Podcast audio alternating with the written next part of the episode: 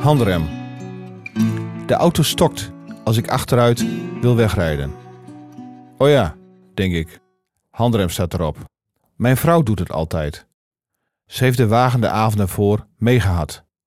Ik kijk naar de ruimte voor de bijrijdersstoel. Soms ligt daar een lege beker.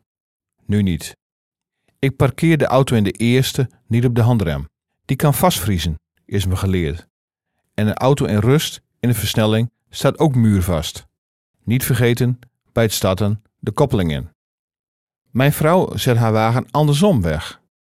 In zijn vrij en op de handrem. Kan. In ons land heeft een ieder veel keuzevrijheid, maar het wordt wat ingewikkeld als keuzes niet worden gerespecteerd en we een beetje de instellingen aan elkaars auto's gaan wijzigen.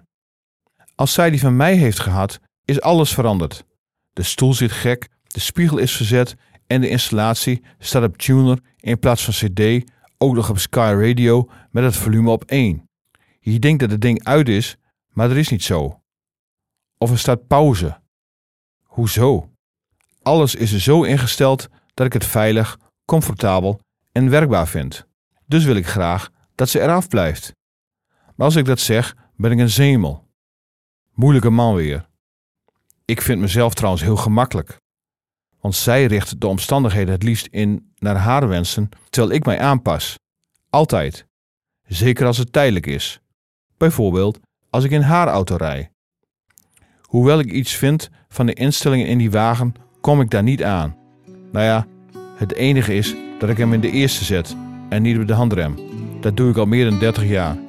Het zit er gewoon in.